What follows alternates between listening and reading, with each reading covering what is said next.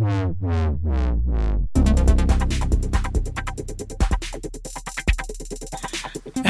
welcome to Hashtag General, where at the time of recording, this is easily one of the top three shows we've ever made. With me, of course, is Chris Sakamura, and I am Logan Studley. Are you ready to just dive yeah, in? that was a pretty. That was pretty good. Not gonna lie, I, I was practicing all week. can appreciate that. yeah, you know, that I, I figure I should put some more effort into my work. And by more effort, I mean some effort. Um, What are we covering today, by the way? I have no idea.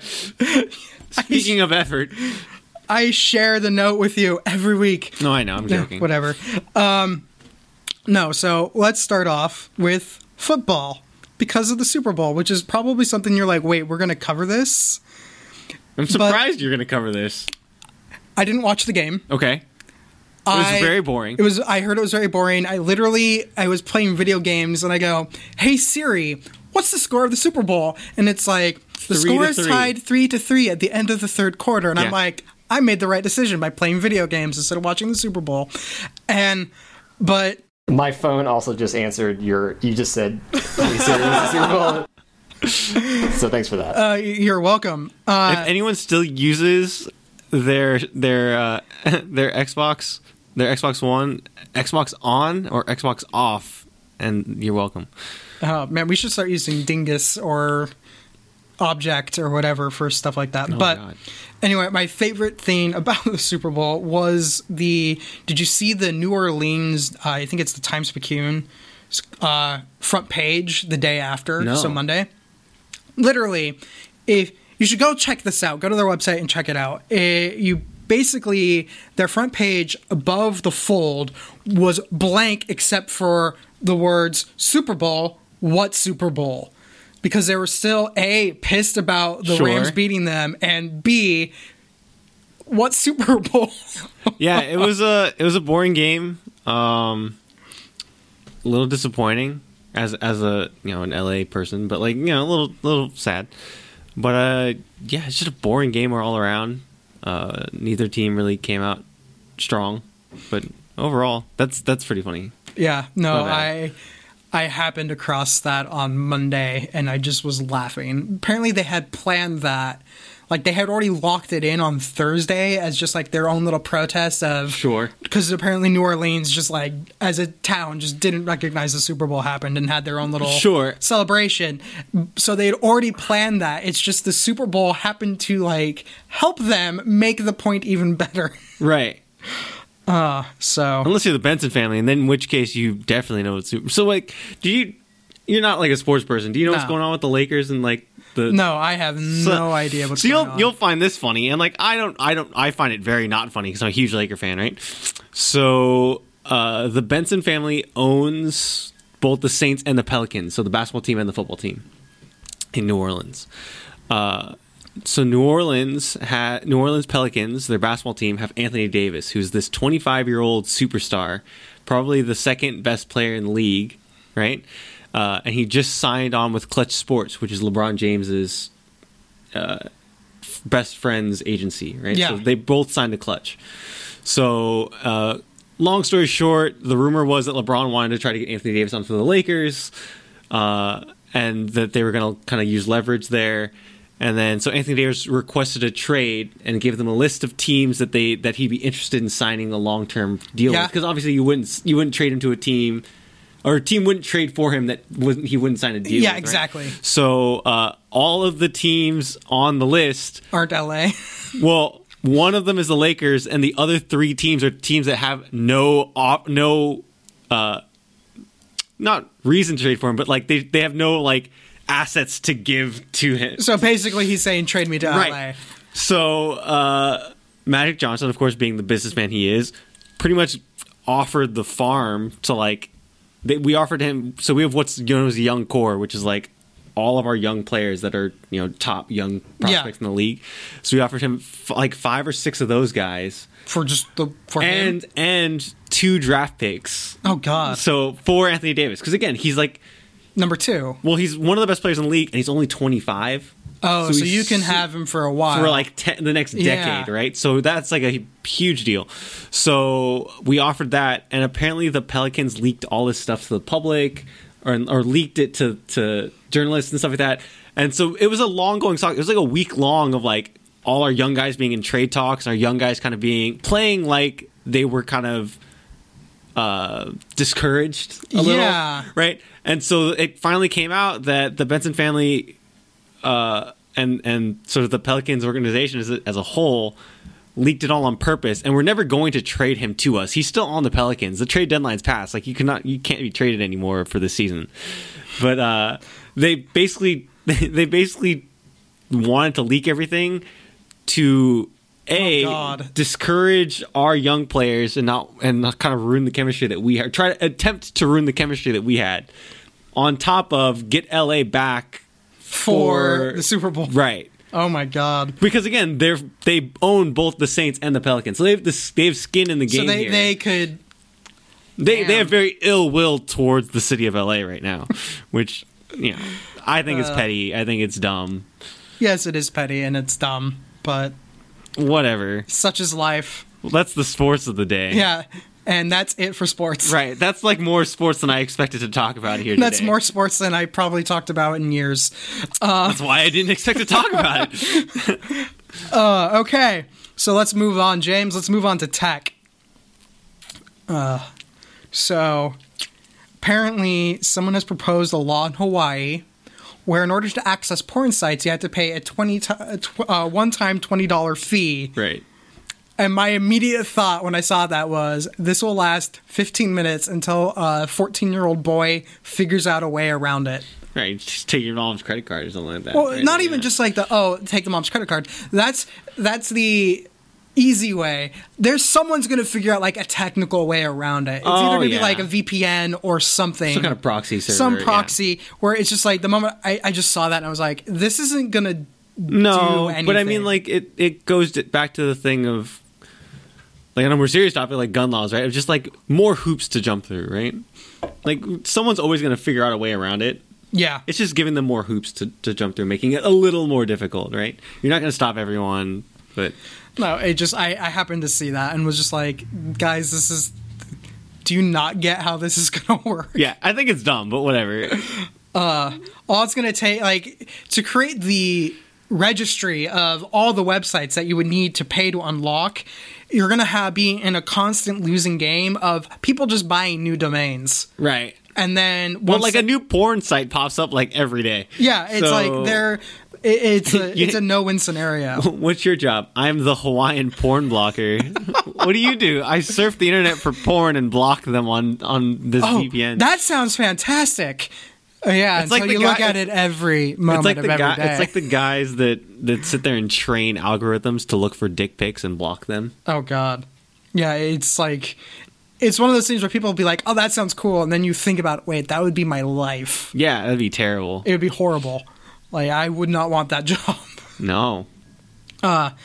But anyway, in other tech news, the big thing that happened uh, a couple weeks ago was did you hear about the Facebook app that Apple blocked? No. Okay, so to give you all a kind of a short rundown of what happened is Apple prohibits apps from gleaning certain data from your software or from the phone. Sure. It's just blocked on the App Store. So if you do any app that does something like that, Apple will remove it because it violates the terms and conditions of the App Store. So you Right. can't Google Play Store. Google Play doesn't have the same restrictions, but on the App Store, if you were trying to be like, "Hey, I want all your data, Sure. like every website you visit, all your location data, everything," App, Apple just blocks it. Right. It's like that's a no; it won't happen. However, Facebook found a loophole. And that was Apple's developer program, to where there's an enterprise there's an enterprise program that Apple does where large companies like say IBM, Google, Facebook, Microsoft can basically have their own app store where they can create their own internal apps Sure. for beta testing. So, like betas of Instagram, of the next Facebook app, or even like Facebook's um, lunch or lunch menu to where you can order your lunch was like an Right. in system Facebook exclusive app. And the only way you can get it is to have it be given to you by Facebook. And it is limited to only like Facebook employees Sure. or whatever company you're at. But a lot of those restrictions about what data is getting gleaned by the app don't exist in the developer program because Sure. in beta testing you might need to know that info. Right. So what does Facebook do? They violate the terms of the developer program and they start to distribute this app where they were paying people kids as young as 13 up to the age of and then adults up to I believe the age of 30 or 35. They're paying them 20 bucks a month to sideload this app outside of the app store and run it on their phones to where they can get all the information. Which they weren't Facebook employees, so Facebook was in violation of Apple's developer program. Sure. Apple blocked their developer license. So all of Facebook's internal programming and everything just got shut down by Apple. They basically were like, "No, you're in violation of our developer deal. Right. It's done." Uh, Google apparently had done the same thing and trying to get out of the whole debacle because TechCrunch had run a huge expose about how Facebook was trying to hide the fact that they were the one running the app, how Facebook, what all the data Facebook was wanting to get, which was pretty much everything. Like any website, if you were on this program, pretty much anything you did on the phone, Facebook was aware of it. Sure. And they were even having people send them screenshots of like Amazon purchases. Like they wanted every bit of detail they can get. Right. Right. And Google comes out and says, "Oh, hey, we're doing the same thing with our own program." So last week, Apple literally had shut down the developer accounts for both Google and for Facebook, to where their entire internal development builds were just blocked. Like you could hit the app and it wouldn't open. Right. And so a lot of people were freaking out because there's two there's two sides of the freak out that I noticed. There were people going, "Hey, Apple shouldn't have the ability to shut down a developer account and just be gone." Right. They're like, "That's a little too much power." My concern was more of the what the hell are they doing trying to pick they're they're going to 13 year old kids and being like hey i want to know everything Right. and I I've always felt like I personally have struggled trying to explain to people how dangerous this stuff is because they oftentimes I hear the whole, well, I have nothing to hide, so Right. well, they might as well look. They already have the data. It, uh, privacy. I don't remember where, and I should look this up. But it was a privacy expert had said a thing of you sit there and you say, oh, I have nothing to hide. But you know how a lot of people, you might have multiple email accounts. You might have an email account that you use for, say, certain adult proclivities. I want that email. And that's the thing where I'd say it's kind of this big crazy thing is it wasn't just oh hey, what websites are you going to? It's everything you did. Sure. And why is that legal? That's my real question is So- why isn't this like why isn't the government saying, "Hey guys, you can't do this." Right. Like okay, so uh I have a very different viewpoint on it in terms of I have a very kind of utopian viewpoint of tech where I'm very happy to give up data and very happy like very happy to to say like you can have everything. Like again not in the argument of I have nothing to hide but in, in the thing of if you can if what if my data can ha- can help me or help you build a better experience or build a better sort of tailor-made experience for me and my what and my needs right? If you have tr- if you have good intentions of just like data is data right? And you just need you just want information to help build the platform the best you can and sort of again build and tailor make stuff to whatever consumer thing that you're doing. Dude by all means take my data go for it. Like that's fine.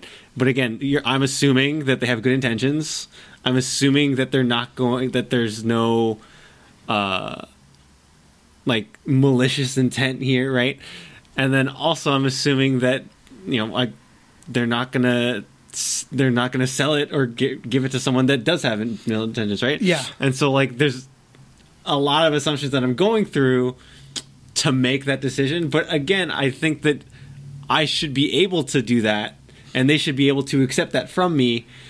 But I need to be able to opt in and like Yeah. openly say like yes, take all my data, right? Like I don't think them doing it in the background is is anything good. Yeah, it's.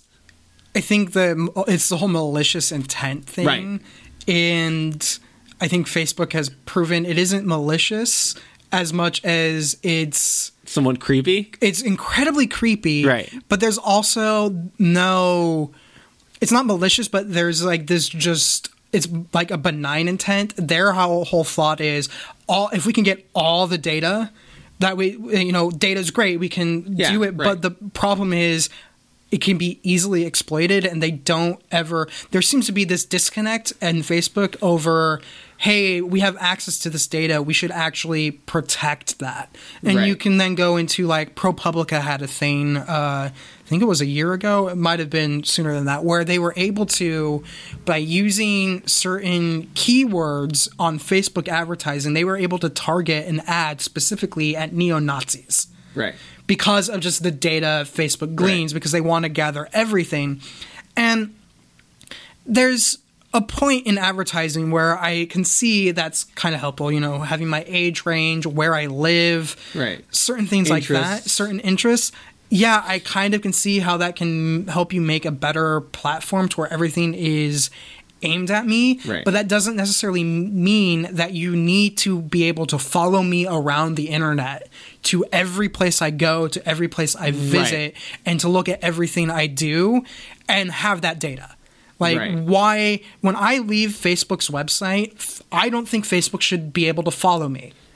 And the problem is, and this is the thing that people don't realize, is if you are logged into your Facebook account, it's following you everywhere. Right. Um, if you go to any website that has a share this on Facebook link, Facebook has followed you to that website. They know who you are, what account you're on, and Mm-hmm. everything. So if you are logged in on the same page that you're watching, I don't know, Pornhub, Facebook knows what you just looked at. Yeah, And but it's- dude, like again, it goes back to the same thing of like, hey, if I log into Pornhub and like it suggests to me like that's exactly what I want to see. like this is this is great. I don't have to parse through millions and millions of videos, right? So like, but again, it could- again, it's just ease. Of, like for me, it's just ease of use and and a tailor made experience, right? And and things of Yeah, and it's it just makes my life easier, right? And so I'm very happy to give that all away, and like I have no problem with the idea of Facebook following me around is a little different. I view it more of again, if I'm opting in, saying like, "Hey, here's my here's my data, go for it," right? Like I'd rather have contr- I'd I'd rather be that way, right? Where it's I have my data, and I can choose to give it. I can I can give them like pamphlets or like you know like a president when he wakes up in the morning and he's given like a breakdown of like here's all the happenings in the country of the day right? Yeah. like i can give that information to to like Well, i can have a i can have a debriefing meeting right in the morning of like here's all my shit Well, there's two levels to that because, and I think you can say it's almost like the design ethos of, say, Apple compared to Google and Facebook. It's Apple with some of their tech, they can go through like your text messages and all that stuff to like better focus your thing. Like if you and I were having a conversation in a text message on our two iPhones about a restaurant like we wanted to go mm-hmm. to, I might pull up something on my phone and it's going to suggest that restaurant. Right. The thing is, all that stuff is either exclusive to my phone or if there's anything in the cloud, it's encrypted and no one at Apple has access to it. And that Right. doesn't exist at Google or Facebook. right that's a little different Like that's that's where I think the thing is. It's not that I don't want a tailor-made experience or to have my devices or my computer learn from me to better understand how I want things to operate, but there's a difference when some rando at Facebook, Google, or if you hear the stories about what the NSA would do, Right. where they would sit there and they would look through people's text messages just see if they could find like dirty pictures or stuff like that.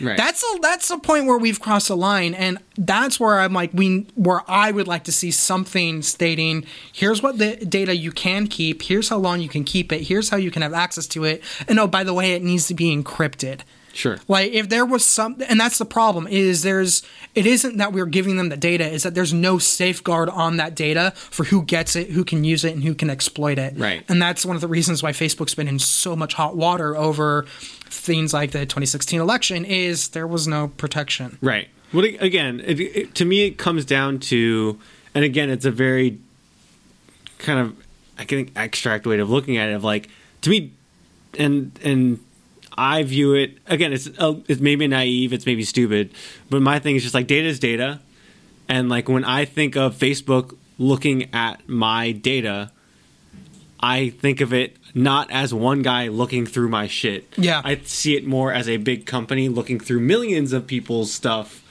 to just see how we, they can correlate and make the machine learning better or the AI better or however else they're figuring it out, right? Um, and, and making it a better experience for me. So I'm happy to give that data away. Yeah, I think it's Um, it's f- It's just how you view it. it's right? how you view it, and I think a lot of it is that Facebook has been so data driven that they haven't stopped to ask what. Why do we need this specific set of data? Right, but as much as they are like, oh, we can get this data, let's Right, get it. They don't. They don't think beyond the you- fact they can when- get it. And having been someone that's worked in data collection and like with statistics, after a while, like you lose track of like there's no bad data to have ever. And you know this, like there's Yeah. no there's no such thing as like we don't need this. It's you can always use more data, right? And so I think data I think Facebook is in that mode of again, it's not whether it's right or wrong, and they're not I don't see them as a maybe maybe individually, but like maybe as a company, I don't see them saying like, "Ooh, this is like good dirt," or like this is like you know we you know they're, they're Yeah. not like they're not like the creepy guy down the street looking through the window, right? But it's more of just like here's like good data that we can have that we can use to make this platform better. Yeah. I think that's how they're viewing it as a company, and maybe it's getting a little construed. I, I think it's the fact that it might not be malicious, but they're not being good stewards of the data. No. At and I think that's what it comes down to. What makes it creepy and weird is that Facebook, first off, when you go back to the Apple thing, not only did they violate the terms of the agreement with Apple, and by the way, just so if you never followed this, Apple and Google and Facebook have all like resolved it. The apps that Google and Facebook were running were shut down, and Apple Right. basically gave them new licenses with like a stern warning of don't do this again. Because again, they violated the terms and conditions Right. of Apple's developer deal. But it's the fact that they hid it was Facebook. Like if you went through it, you by the time that you could go and see anything that said it was Facebook, I think TechCrunch discovered the first time you saw any instance of it was after you'd already signed an NDA stating that you wouldn't talk about the program Yeah. to where it's as much as Facebook can might not have malicious intent, they are definitely aware enough of that there is a problem Right. that they're obscuring their involvement, which means on some level you have to wonder wh- For what reason, What right? reason are you doing this? Agreed. It's you know it's. I I guess what it comes down to. By the way, the first time we're streaming on Facebook, get off Facebook. Um, Yeah, we No. are trying to stream on Facebook today, so that's uh that's a Uh, no, great it's, timing for that. It's like my whole thing is it's got to the point where with my Facebook page, anything I share on there is something that I have shared publicly on the internet in some way. Sure. To where there, as far as it's been, at least for the past few years, there's nothing on there that hasn't either been tweeted, shared on my website, shared to YouTube, or shared wherever. Right. To where I've already publicly declared that thing to where anyone can find it anywhere. And it's just I think that's a good mindset when it comes to a lot of these social media outlets is don't think of it as this is my Facebook page and my personal stuff. We need to start I at least have come to the conclusion of I need to at least start thinking of it as this is something I'm okay with everyone in the world knowing. right. No, I, I totally And. I think until that shift happens, where for most people, eh, you, I, I just say people need to be a little bit more aware of how Facebook follows you, where it can follow you, and just just be aware that your data, it there. If you think you have privacy, you, you really don't right now. No, I don't think. And my thing is, even before all this stuff started to come out, even going back like years and years ago, if you're using social media as a private thing, that's not if if you're posting on Facebook, Twitter, anything like publicly posting, and you're thinking it's private. I'm sorry, that's a very naive way of thinking Yeah, because right? even if you have a locked account, Right. all it takes is someone who has access to that account, Right. screenshotting it. Right. So like the only to me the only thing that the only thing and I think people kind of keep it to heart is like DMs are like sacred. DMs and private Yeah. messages are sacred, right? Like no one no one shares those and like normally unless there's like some kind of debacle or some kind of problem with within those statements then those get shared. But otherwise I think there's people are pretty safe about like those Yeah. are private. Those are us, right? No, But if it- you post anything like dude that's free game. Don't But like eh, that's the thing is posting is free game. But when you're going to like the DM thing, again, that was something Facebook had access to, Right. Fully, and it's that's what I mean by you don't realize how much detail Facebook has and has full access to, and it's unencrypted. Your Facebook messages aren't private.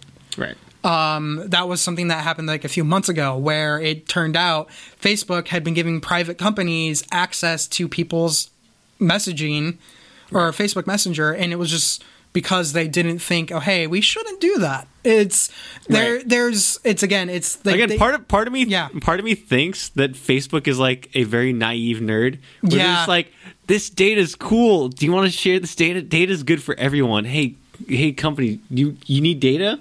Yeah. Oh, let me share this with you. And it's not. I, I don't. I don't see it as malicious. I see it as very naive. it's incredibly naive. And what's really interesting is a lot of the companies when that broke, that and there were some pretty prominent companies like I think Starbucks had access to people's Facebook Messenger, Yeah. and they're like, we didn't even know we had access to that. We never used it, but they're like. It was like kind of hinted in some articles that there were people at those companies that were like, "Why did we have access to that?" right.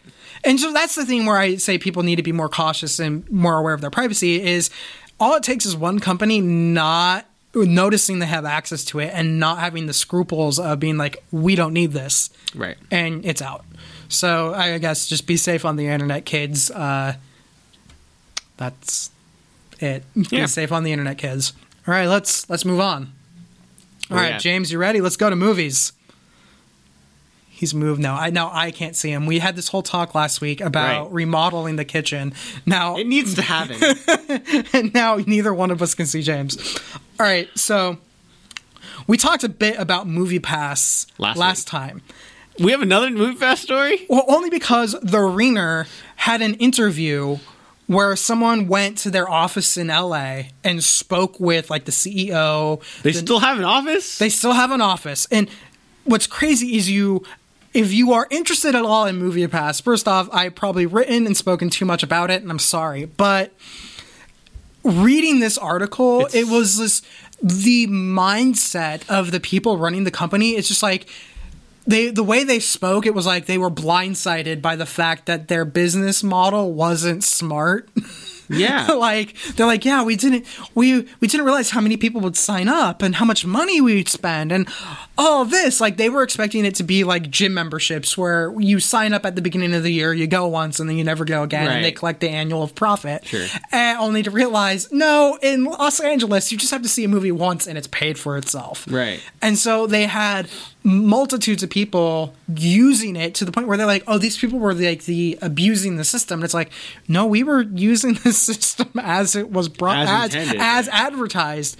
And so it's just if you are interested at all in the movie pass saga, uh link will be in the show notes. It's on the Reader. It's just it was one of those ones reading that article, I was like, oh my god, these guys are as these guys are dumb.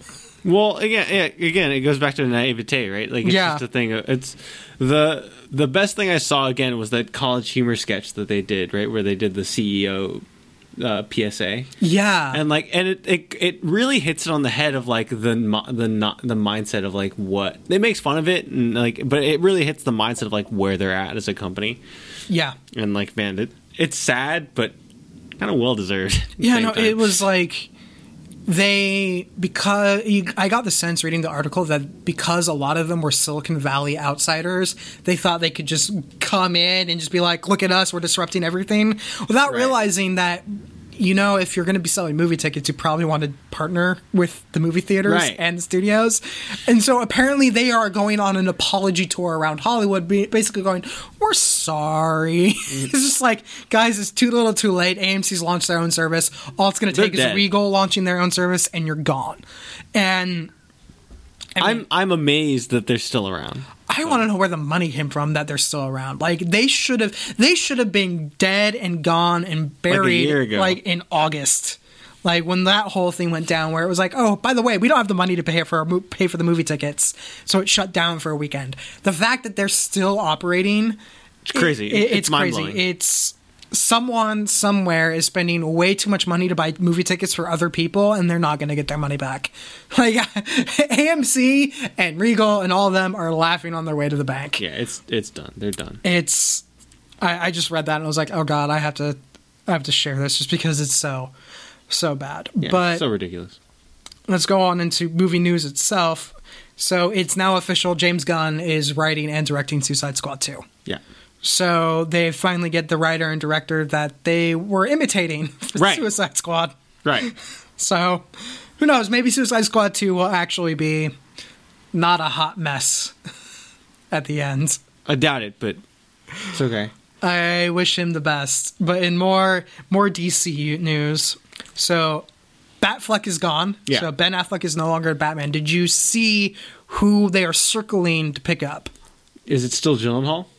No, it's not Gyllenhaal. Robert Pattinson. Oh, okay. We're, we're so- getting a sparkly Batman. No, so this was the same reason they wanted Gyllenhaal, and Hoult. And like I'd heard, I'd heard from friends that worked in Warner Brothers already that this is what they wanted to do.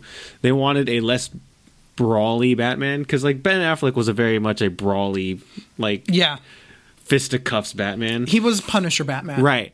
Uh, what they're going towards now is more of like the uh, Nightcrawler esque, like detective Batman. Okay. So like very much more martial arts centric, more sneaking around. Uh, you know, like the the image that I bring that I've kind of that people bring up all the time that I've sort of attached to this idea is like uh the skinny Batman in in the costume, but skinny Batman with a flashlight in his mouth and the file cabinet. Okay. Right? Like yeah, like that's the Batman that I'm picturing in my head. I can see When I that. picture like Gyllenhaal, which was like a talk right for a long time, and then of course Pattinson. Yeah. Same build. You could imagine that image in your head of like them wearing the cowl with a flashlight With in a mouth flashlight and, in the mouth going, going through. through the filing cabinet, right? I just at the moment I saw that I'm like, oh god, I can already I could already see all the tweets. Like I said, sparkly Batman. right. Like it's I it could be cool.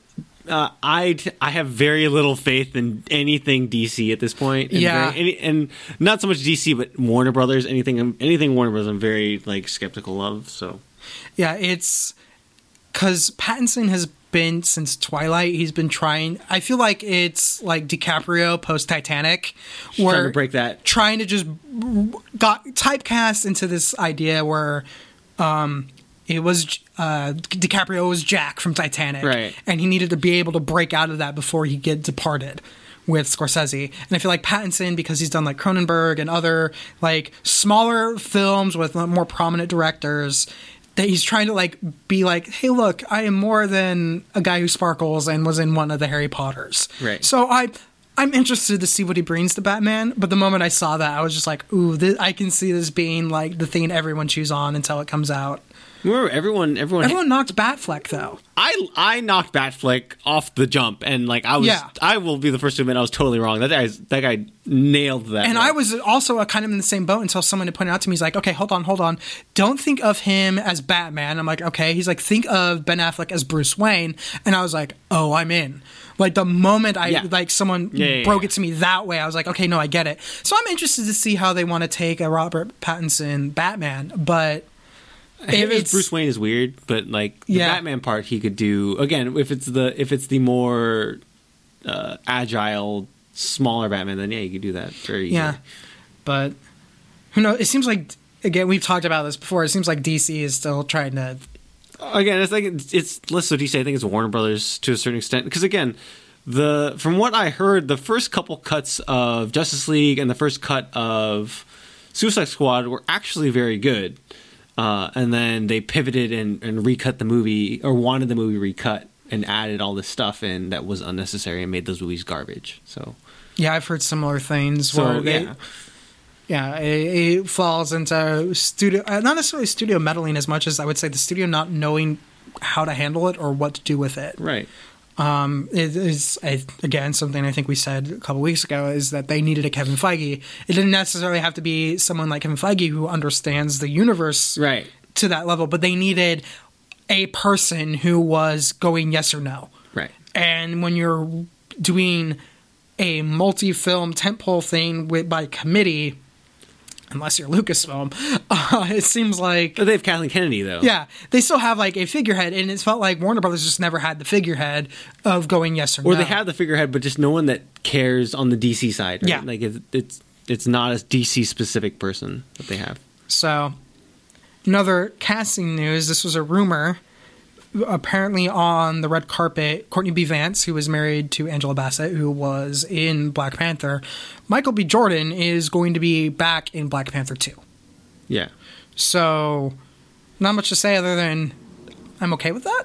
Yeah, I'm okay with that. I'm curious to see how they do it. Uh, I think he was. A, I think he's a great character. I think if you do it flashbacks, it could be very cool. Flashbacks can be very cool. He's also Michael B. Jordan is one of those actors where I don't see Marvel wanting to just one and done.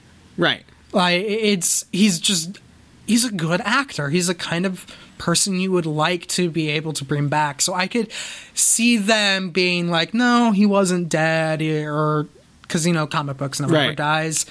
Uh, and you could also even argue that we never really saw him die in Black Panther. So? I'm okay. I'm okay with it. Right. I'm okay if he comes back, and I'm okay if he doesn't. But it's interesting that I don't. The, the my only concern is that they're for they'll, would because again because he's such a great actor and because he's someone that everyone wants to see that you would he'd be forced into yeah, uh, the the role or forced into the movie, which I don't like. Yeah, as long as he's not forced into the movie and they kind of like just do a delicate touch, Right. I'm for it. Right. Um, if they want to make him the If big feels- bad evil it- guy again, Yeah. eh, if it that's feels natural, Yeah. if it feels natural and it doesn't ruin sort of the story they're trying to tell because they're trying to force him into it and give maybe like when a character pops like he did in, in Black Yeah. Panther one, like maybe give him a little too much to do, like then that becomes a problem. Yeah, But- exactly. And then the final thing is uh, DC has conf- or not DC, Disney. Both start with D. I guess that's know that's fair. Um, Disney is confirmed that they're going to continue making R-rated Marvel films like Deadpool Right. through the Fox banner. Right. So that means Deadpool 3 probably still going to be R rated. Um, though, Deadpool 3, I really want it to be all about Ryan Reynolds trying to get out of that universe and trying to get into the MCU. Oh, that'd be great. And like the the thing that I love was there was a picture that he tweet. Did you see the picture he tweeted out No. of uh it's Deadpool but in an Avengers like he recolored the he recolored the Deadpool suit and then put the Avengers logo on it. And so uh and I think he put like hashtag confirmed or something like that. It's great. And like I would love cuz Deadpool's the one character that can make that work. Yes, it's the one character that that I think can actually come from the Fox universe unchanged into the MCU Right. and have it work and kind of be the joke. Right. And and can really bridge those universes together and I think that'd be really cool. Um again, I don't part of me doesn't want to see it because I think the MCU's a special thing and I think it's a very I think the way it functions right now is very unique and very different and I don't want it to get muddied up with this other stuff. Yeah. Um but at the same time it's such a perfect opportunity to do it and like you again the character is tailor made to do stuff like that. Exactly. It's like, it seems like the perfect opportunity, and I kind of want to see like a scene where it's him in an office with Kevin Feige tr- begging him to let him bring uh, Wolverine over. Right. Like, please let me bring Hugh. and It'd be- Feige's it'd be like, great. no. It'd be great. But yeah, I- I'm I, I'm excited. Uh, I I'm more curious to see what happens when that deal is done. What they do with X Men and Fantastic Four. Well, I think is D twenty three this year, or Yes, it's. Yeah. I mean, it's every year, but I mean, I, I, I, don't thought know. it was every other year. no, it's every year. I'm curious though, what uh, if the deal's gonna be done by then, and if it's gonna be done by then with enough time for them to like really get an idea and show something or talk about it. Well, the scuttlebutt around town is that the deal should be finalized sometime next month. right. Then again, scuttlebutt has been the deal will be finalized sometime next month for about three months now. Exactly. Um, it was supposed to be done in January. Remember? Well, it's cleared most of the regulatory hurdles, like the big ones in particular China, the United States, and the EU. So it's kind of just going through all the processes around the world. But it, it's kind of just a matter of not of when, not if. right. So I'm sure Feige and Marvel are sitting down trying to figure out what and how to handle it. I highly doubt we're going to see like X Men anytime soon No. in the MCU. And- and- I think if anything, we'll see like Fantastic Four first.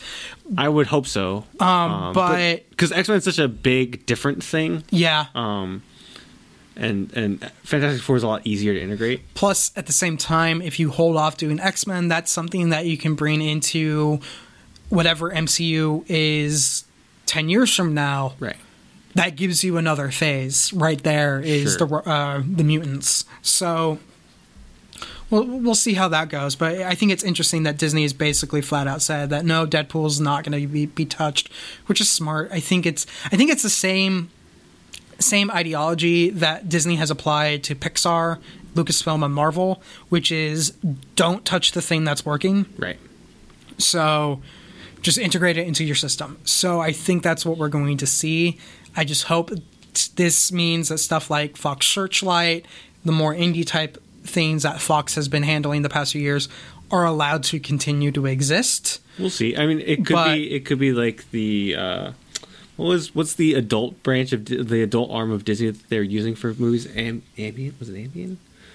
No, uh, you're th- What am I thinking of? it's Touchstone. Touchstone. Yeah, so the lot, lot of the theory, people have been using Touchstone a lot, and I think they're right. I think Fox is going to become the Touchstone. That's what I was thinking. Um, which is it's fine if it becomes a touchstone and if you have fox searchlight handle indie i mean you're building up a very very strong portfolio if you kind of just I don't think Di- I, leave don't, it I don't think anyone's had the portfolio that Disney has at this point Yeah. of just resources and yeah I, I- I think the big shoe everyone's waiting to drop is who gets laid off and who doesn't right. and that's a concern that I've been reading about from people at both companies. It's this isn't going to be a happy, easy merger for a lot of No. people. No, no, no. So that's something I Well, think. it's like the Machinima thing that just happened. too. yeah, like Machinima just shut down. saw that saw that coming a mile away. By the way, Any any comments from a former? I mean, it's it's sad. Like, I, again, I was only there for like what six months, mm-hmm. so like it, you know, and I was a I was a I was working on an esports show, and we were working for technically we were I was paid technically by Verizon and Sirius XM Radio, right? I was they were. I was contracted through them working with Machinima, so I wasn't officially a Machinima person, but I my bosses were Machinima people um, because that deal came between those two companies. Uh, and Machinima was the producing arm of that. But I think it's sad. I think it's sad because a lot of the I knew a lot of people that worked there, um, all very good people, all hardworking, all talented. Um, it just goes to show like the the MCN sort of Yeah, because this is the second MCN that shut down. I think in the past three months. Right. Like that that we've known it's been dead for a couple of years now. Yeah. like this was sort of the end like we're start we're all of them are going to close down very very soon. And Yeah. like if you haven't yet, you should be worried or like looking to jump ship. My advice to you. Um Yeah, because Defy shut down. Right. But like a lot of like what was interesting with Defy is a lot of their more high profile networks, Jump like ship. Screen Junkies, they didn't jump ship. They were sold. right. Well, yeah. And so it you knew that Defy was having money problems when they're taking their best assets and selling them. Right. And I, again, like it goes back to the thing like the writing was on the wall for this for a long time like okay, not to give details, but like Machinima was signing deals uh and I don't think there was any malicious intent to it and I don't think it was any desperation. I think it was just a uh a misunderstanding or, or a a a higher like a, a set of higher ups that were unaware of the work or the workload that would go into the deals that they were making. So like uh, for our Machinima deal, for instance, like we the amount of hours of content that we had to produce and provide to SiriusXM and uh, Verizon was far beyond what our capacity was as a staff and as a as a group. And so yes, in a way that is a bad deal, but I don't think but it, it from my understanding of it, it wasn't a a thing of hey, we're going to promise them this and under deliver. It's a an optimism that hey, we can actually deliver this. And Yeah. a- it's just a misunderstanding of what is possible, right? Um, and and once you do that continuously, it creates a problem. It creates a, a lot of big problems. It's the joke from Futurama where Fry has to write a script. And Right. He's like, he's like, it took me 30 minutes to write, so I thought it would take 30 minutes to read. Yeah. Like, we're just like a disconnect over how long something actually Right. takes to make. Right, right, right. Totally, totally. uh, Yeah. So, mean, it's it's a shame, but I you're right. The writing's been on the wall for MCNs for a while. It's kind of one of those. Well, this brings up the other thing. I think Yeah. I've talked to you about this before. Of like, MCNs went away, and then now, strangely enough, with Twitch and with kind of esports organizations picking up a lot of streamers, the core idea of an MCN is coming back in full force. So you have the idea of like some a team like FlyQuest or TSM picking up streamers, right, and then using that to build their own brand, and then help those streamers build their own brands and and sort of grow together in that way. Um, provide support, provide sponsors, provide all that stuff, like an MCN would. I think the problem was MCNs were like exclusively YouTube. Yes, For the most part. and also and also, uh, revenue sharing was not in the favor of the creator. Yeah. Um, so this is like the current stuff we have going on with esports orgs, or even something like offline GG, offline TV, GG, which is like a uh, or offline TV, sorry, which is like or like just friends, right? These are like these YouTube like um influencer networks, right? Where you have like four or five popular streamers living in a house together, Yeah. right? And they stream on their individual channels still, and they do all this stuff, but they do stuff together and they hang out together, and like a lot of their content intermingles, and so like that It builds a community. Right. Yeah.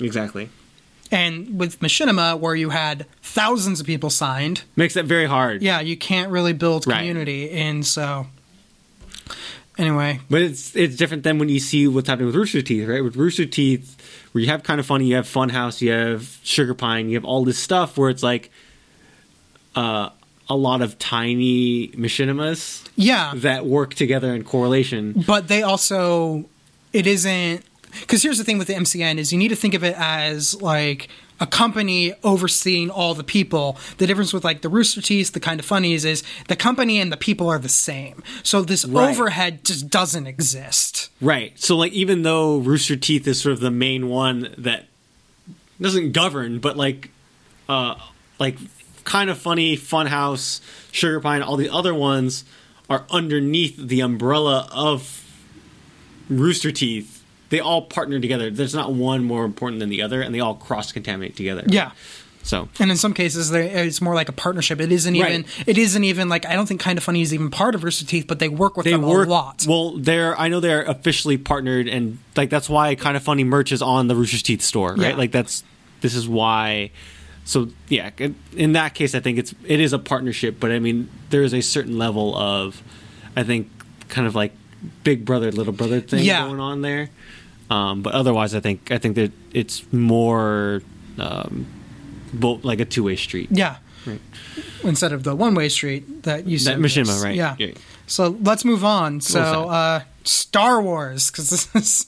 Of course. Of course, I, I was sitting here. I'd been debating for a while, going, "How long is it going to be before we just have like a Star Wars tag?" And the answer is three episodes. Right. So how long have you been going? We've been going. We've been going for like an hour or fifty minutes so far. And so here, here's two more hours of of, content. of Star Wars, right? So okay, can continue.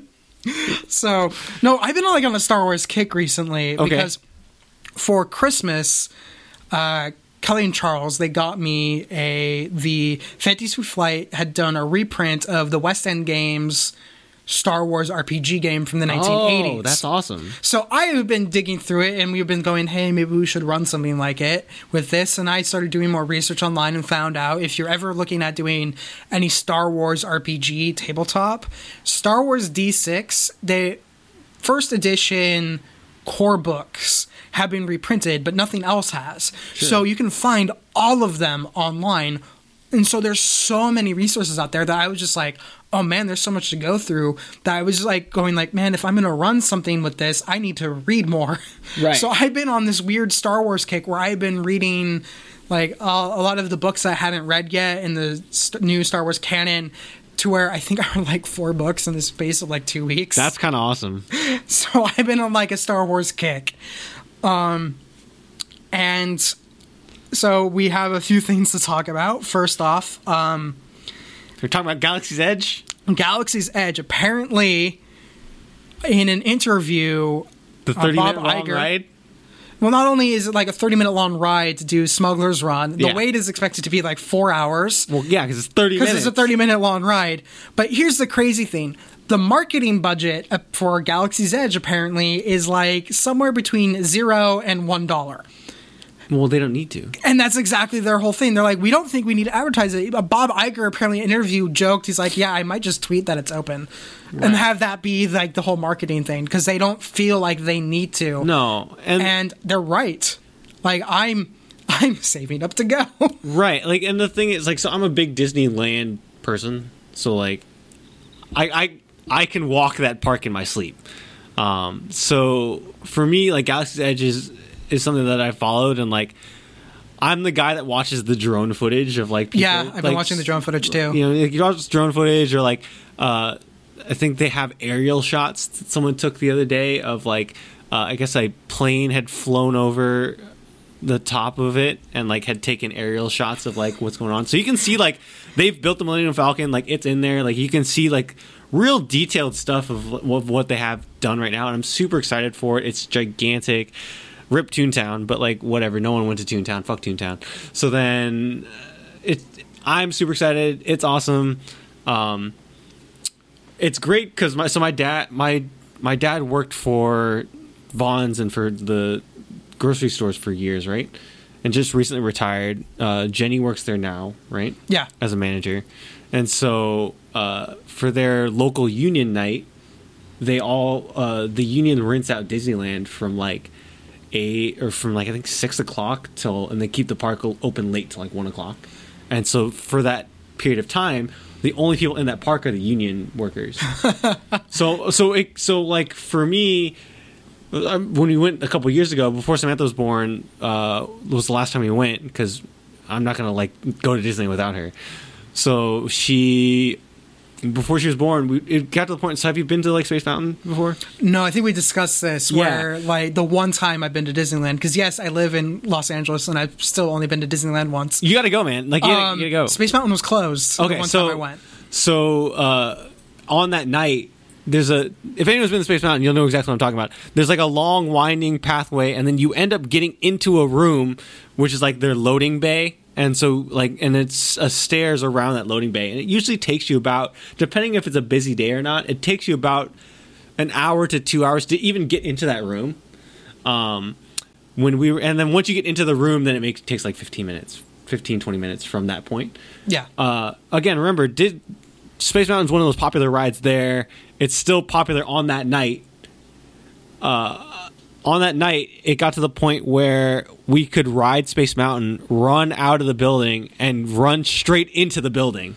oh damn.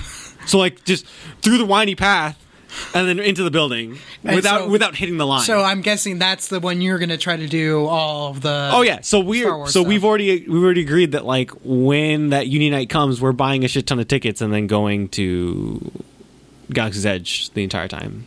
So Oh yeah, no, I I'm super excited. I've been planning like a like gonna do a Disneyland trip for Galaxy's so Edge. like when so here here's the question: When how long do you think before it's like I, it's safe to go and like I will have a good time? I am currently my current plan. Is it a year? I don't think I could wait that long. That's the real thing. Is Sure. yes, a year might be safe, but who, who are we kidding? I'm going to go Right. before that. Um, I am waiting for September, October. Okay. Like kids, kids, kids are back in kids school. are back in school. People aren't on vacation. I'm just going to take like a you A know, weekday? Do, oh, I I'm thinking about it. Well, you have to. Yeah. You can go on a weekend. There's no Yeah, it's I might take a vacation day and go Sure. to Disneyland. Um, but yeah, it's every way everyone is talking about it. It's going to be crowded for a long Yeah. time, and you hear the length of the Millennium Falcon ride and all that stuff. It's just like okay, this is going to be if you're doing Galaxy's Edge, that's all you're doing at Right. Disneyland. So, like I said, I've only been to Disneyland once. It was like a decade ago. I was in high school. wasn't even living in LA at the time. I have no plans on my Disneyland trip to go to anywhere in the park that isn't Star Wars, just Sure. because I know I'm gonna want to spend all my time and like spend do everything in Galaxy's Edge, and that might take two days. Right. and I can do the rest some other time. Right. I, I've done Pirates of the Caribbean before. I, admittedly, it's a distant memory, but I can always like Sure. I live close enough. I can go whenever. Like I have a friend that bought tickets and, and or is planning on going the opening day, but not going to Galaxy's Edge. Oh, no. is going to the regular park. Oh, exactly. It's going to be completely empty. Yeah, everyone's gonna be going to Galaxy's Edge. You could probably get Space Mountain three times in an hour. right. Um. So no, I am stoked about it. There's gonna be tie-in comics, a tie-in novel. Yeah. And if you've read any of the Thrawn books, because Yes, they've been I at the- have. Thrawn Alliances takes place on the same planet. Yeah. So I was just like, this is Galaxy's Edge. Yeah, like I was it's reading awesome. that book. I'm very like- excited. So- So, it's they're doing, I think, a very smart rollout. Like I don't think they need to. they No, don't need to market because the fan base is already like chomping at the bit. Yeah, everyone's super excited. Again, like we're looking at drone footage at this point. Like Yeah. it's not everyone's Like- super pumped. It's Um, they they don't like he- he's right. Bob Iger's right. He just needs to put out a tweet going, "It's open," and yeah, and and again, like for anyone that's kind of doubting it, go look at the footage. Go look at the aerial shots. It's gigantic. It is massive. I haven't looked at aerial shots in a couple of months. I think I'm to probably do that. Oh, after this came out. This came out a couple weeks ago of like the shot, like literal shots of what they have, and it's it's done. It's it's flat out done. They're literally putting on final touches. Like it, it's crazy. Yeah, no, I I can't wait. Right. That's gonna that's gonna be something where my normally silent Instagram is gonna be crazy. Yeah. because I'm gonna be actually taking pictures for a change. Right. I mean, it, it's it's going to be incredible. So I'm it, I'm excited. I'm ready for it. Um, So one other thing before we go into some Star Wars game news, uh, we've talked about this. Like I'm sure if you follow us on Twitter, which given our viewership, there's a good chance. Um, you and I had a conversation a while back about doing a Star Wars marathon Yeah. of everything Yes. with but not not necessarily everything. We would limit ourselves on Clone Wars and Rebels to the essential episodes. Sure.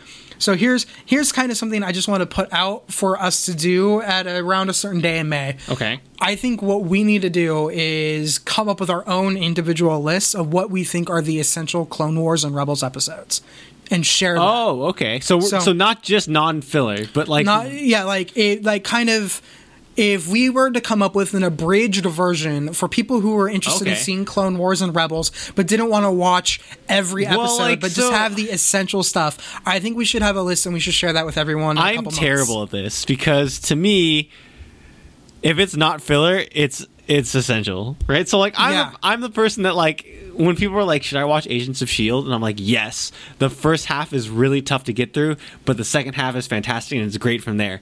And like, well, can I just start at the second half? I was like, no. The first half helps you learn who these characters are and builds them, and then tears them down in the second half. Like that's the whole point. Like it doesn't hit you as hard in the second half if you don't watch the first half. And so like to me. If it's not canon, or if it's canon and it's not filler, it's necessary. It's necessary. So I think basically we're gonna have to each come up with our own list and compare them. So in a couple months, around a certain May date Sure. broadcasting, uh, I say we need to come down and compare our lists and share them with the audience. I'm in.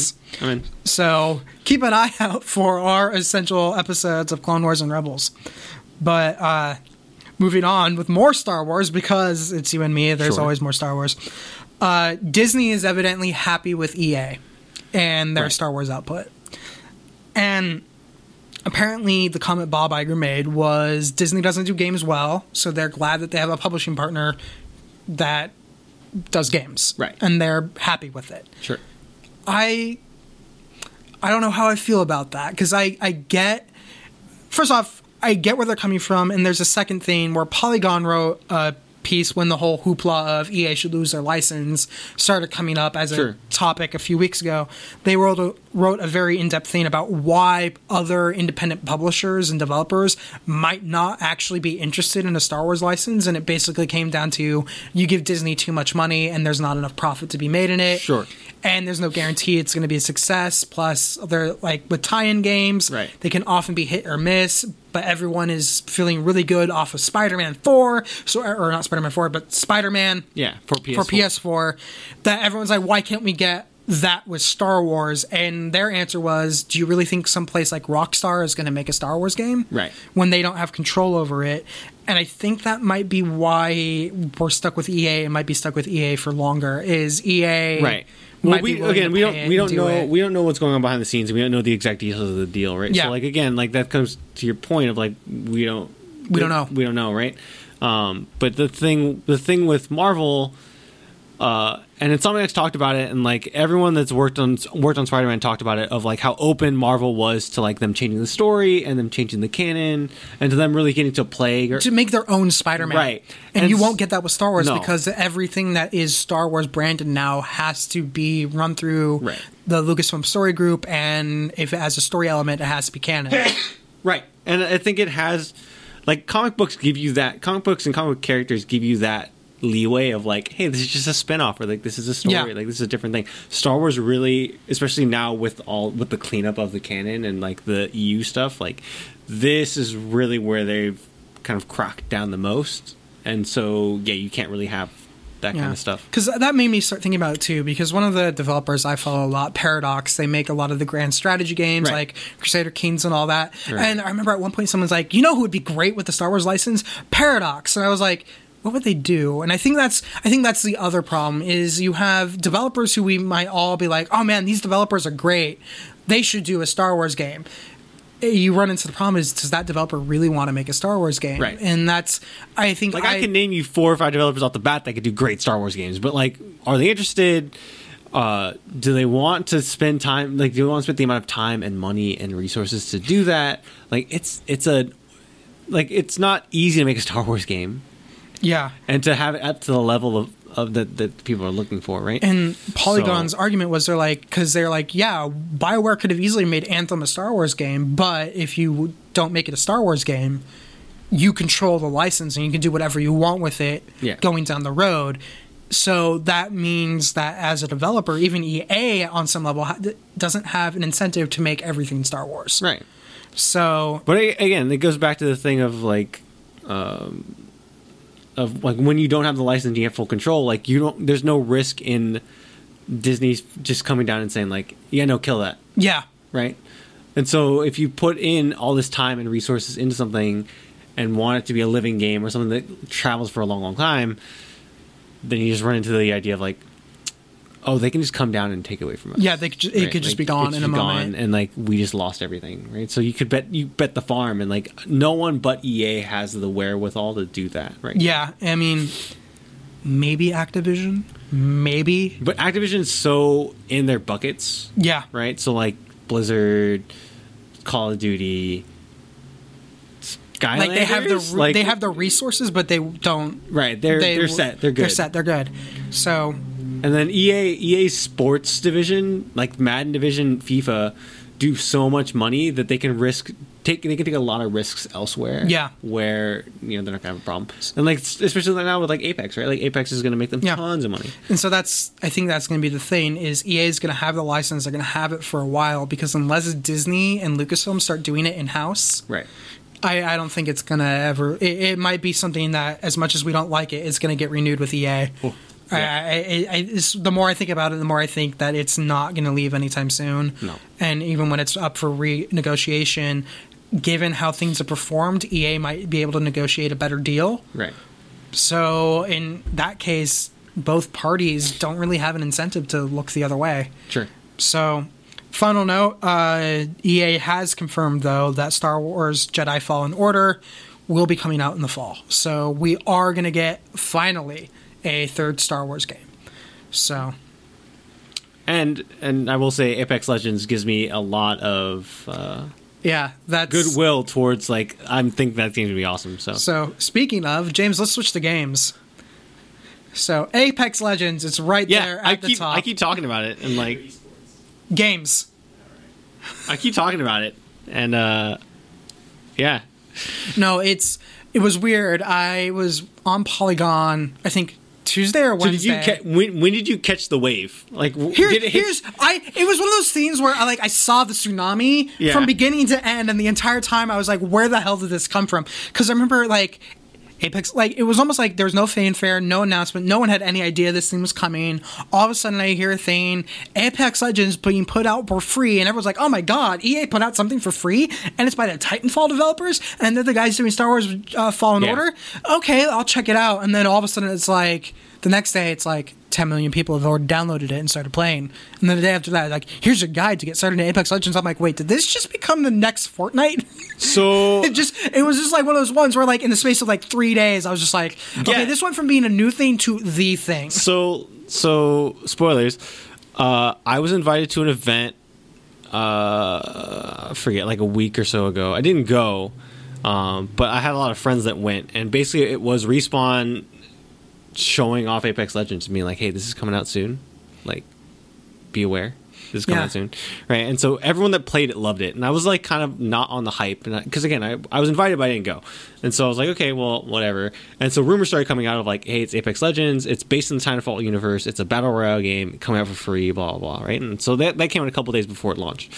Um, Jason Schreier broke that story from Kotaku, and so I was like, okay, cool, like it sounds great, whatever.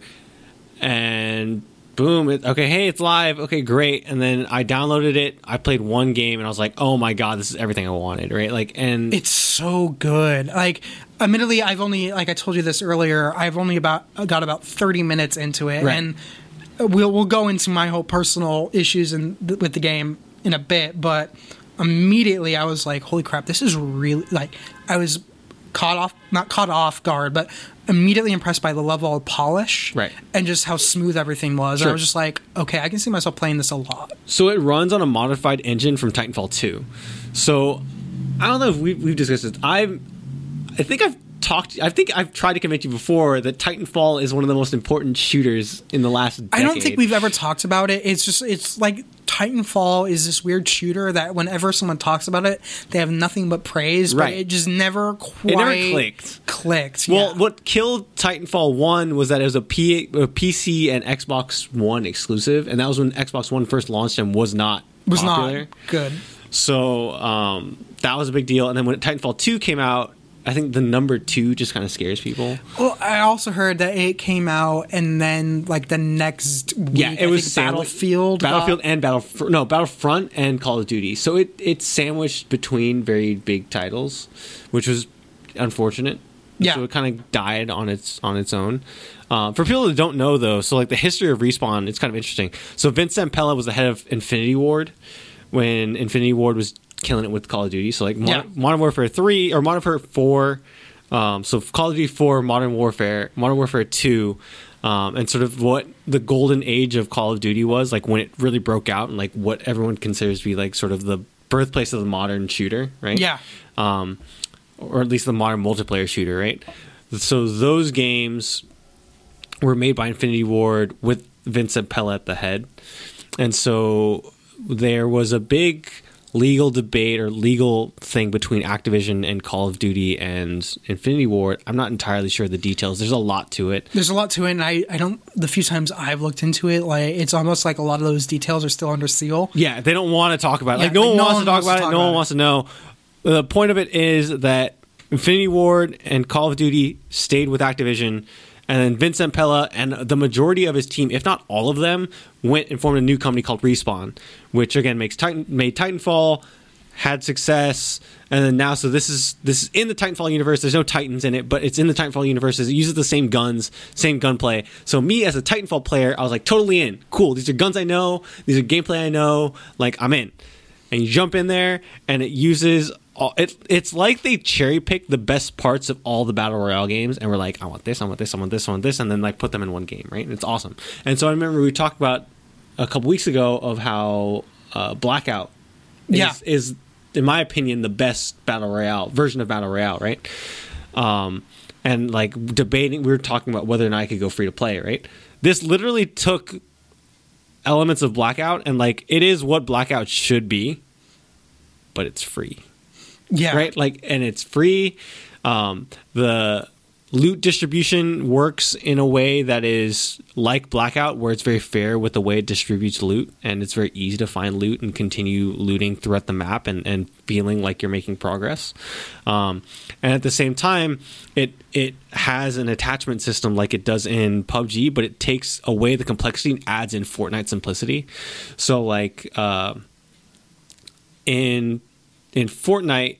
Have you played like battle? Like, if I'm talking about this stuff you don't, I it's I've played battle royales very briefly, but I've followed them enough to where I know the so how like it works. so like really quickly like Fortnite when you find a gun the gun is colored right so it's either white green blue purple or gold yellow whatever whatever you want to call it right yeah, and those are the rarities and determine strength or power right so um and it's the gun right so like if you find a blue gun cool okay a purple one okay i'm gonna pick that up instead right same or depending on weapon type right Yeah. so like whatever depends on what your preference is or whatever you want right um PUBG does something different where it's you pick up guns and then you find attachments and then you can put on different attachments in different places and whatever and it adjusts the gun in different ways, Yeah. stability or or you know rifling things like that, sc- scopes, different stuff, handles, grips, things like that um, that improve the gun's performance, right? So a lot of your looting in PUBG is all attachments or not so much guns, but like attachments, ammo, and stuff like that, right? Really like sort of the extra stuff on top of the gun.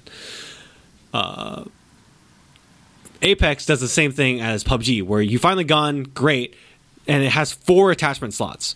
So you're not in a menu equipping them and putting them in a thing. Once you pick up an attachment, it automatically attaches Oh, to the gun yeah. and fills one of those sp- those slots. So like you have a like shotgun will have three slots where it's like grips, uh, stability stock, and like scope, right? So like and or like so one of them would be extended mags or whatever whatever it is, right? So you've it has the specific spot or like slot for that attachment to like slot into, right? Now the cool thing is that in PUBG, while those attachments you really have to think for yourself like what I want, and like there's no real one that's better than the other. And same thing goes here for um well, kind of. For scopes, it really depends on like what you want as a scope, right? Yeah. Like what you're comfortable with. But the attachments in Apex are all colored. So they go white, blue, purple, yellow. They get rid of the green that Fortnite has. So really, you can really see at a glance of what is the best piece of like the best thing that you can grab. And when you grab, like if you if you have a blue extended mags or uh, sorry, yeah, if you have blue ex- extended mags magazine in your attachment in your gun. And you find a purple one. That purple one automatically takes the place of the blue. so basically they just drops blue simplified one. the right. attachment system. Um, there's that. That's great. There's a really cool recovery and respawn mechanic um, that I won't get into details because it's kind of complicated. And then like there's a really great in-depth ping system. So like when you're playing with teammates, you really they made it. That so- was something I was when I was doing like the training mode. I was like, holy crap, you can ping like everything. Yeah, and the thing is, like, they're all context sensitive. Yeah. and so it's really useful. Like, you don't have. That's why I love, and the thing that you were talking about of like not work, wanting to work is with teammates or like Yeah. having bad experiences online with teammates. Right. The thing with Apex is like. First, the ping system makes it so easy to communicate. You don't need to communicate with a microphone. You can just communicate with those pings, and it works perfectly fine and seamless. And because it's such a heavy focus on team play, and like team play is so important in that game, that more so than any other battle royale I've seen, right? Like PUBG maybe, but like Apex doesn't even have a solo mode. Like you have to go as threes. Yeah. And so like with the focus on team play, you're really playing if you're playing Apex, you want to work as a team. So like you people on there are willing to work, willing to teach you, willing to like do my first couple of games, the guy was like, "Let me walk you through this whole thing." Like I played in beta, like let me let me walk you through this whole thing, and like really walked me through the game, and, like taught me a lot. yeah, because I only played really briefly. Yeah. in matchmaking, I Got haven't had- within like five minutes. Right, but, I, I haven't had a bad experience yet, which is crazy because I played a ton. because the thing I mentioned to you was one of the reasons why I had been leery about stuff like that is I haven't really played multiplayer shooters since like Halo Three. Sure. So it's been, you know, God, like a decade. But one of the reasons why I stopped communicating was you would always get teammates who wouldn't listen, who wouldn't communicate well, to the point, or would just be abusive if you weren't quite sure what was going on, or in objective maps they wouldn't play the objective and they would get mad that you were. It just to the point where I just started muting Right. uh, chat to where unless I was playing with a friend, I wouldn't have my microphone on or anything. To where the moment I'm like, oh man, I have to be teamed up with someone, I'm like, I'm leery. But I, um, the one of the first things I noticed was I never felt, even though I played briefly, I never felt harped on for being new. Right. And like the thing again with the ping system, it makes it so easy of just like I can ping something, I can clearly see it on my map. Yeah, Like if I have questions, I can ask or I can type or like I can I can kind of figure it out because battle royale as a format is not a hard game to know. Yeah. how to play. Like it's last man standing. You loot around, you find whatever, right? Um, stuff like that. But it's it's little things, right? It's little things that they do. Like so when you kill someone in Fortnite, when you kill someone, or PUBG when you kill someone, or well, PUBG when you kill someone, they drop and then you have to go to their backpack and loot their backpack, right? Fortnite when you kill someone, all their stuff explodes and then it's just on the floor, right? So all their stuff, it's kind of messy. It's hard to see what's going on. Um, so I like the bag system, but I don't like that I have to go in there to see what, what it is. I'm stuck in a menu. Uh, what Apex does that's great is when you kill someone, they they drop a box. So it's like for it's like PUBG, but that box is colored with their highest piece of gear. so you know. So I know exactly like if it's if it's it. glowing purple, I know that there's an epic item in it that I can grab. Right? If it glows yellow, like I definitely want to go there. If it doesn't glow at all, then I probably don't have anything in there. Right? I'll still check and scroll through really quick, but like normally they won't have anything in there. Right? So it's, Yeah. it's very easily at a glance. Like it's everything you want in a in the other battle royale games have done great, but it's stripped out it's stripped out all the fat and kept everything in there and put everything in there that's kind of innovative and, and mixed things together to make it great. yeah, it's It's a 10 out of 10 game so far that I've played. one of the things I found interesting is I think it was this morning, so it might have hit uh, their website last night, but uh, Polygon wrote a piece where they were going, Apex Legends is becoming so big. I wonder if EA realizes they might have shot themselves in the foot because now they have this big game everyone's playing. Anthem's out in a couple weeks. This might in- eat into Anthem, and the big PUBG version for I think Battlefront or Battlefield Five Yeah. was supposed to hit in March, and they're like, well, now you have the free version of, of Right. Battle Royale that is really, really good. This might eat into Anthem sales, and it's going to kind of it negates the other Battle Royale version of the Right. other game you have. I think it's sad because I think Anthem's are really different. I think Anthem I put more in like a Destiny kind of Yeah. vibe. Um, and the gameplay is extremely different from what I've played of Anthem. I don't know how much has changed. I, last time I played it was at E3, so I might have changed quite a bit. But uh, from what I oh no, sorry, I did play beta, so no, it hasn't changed too much.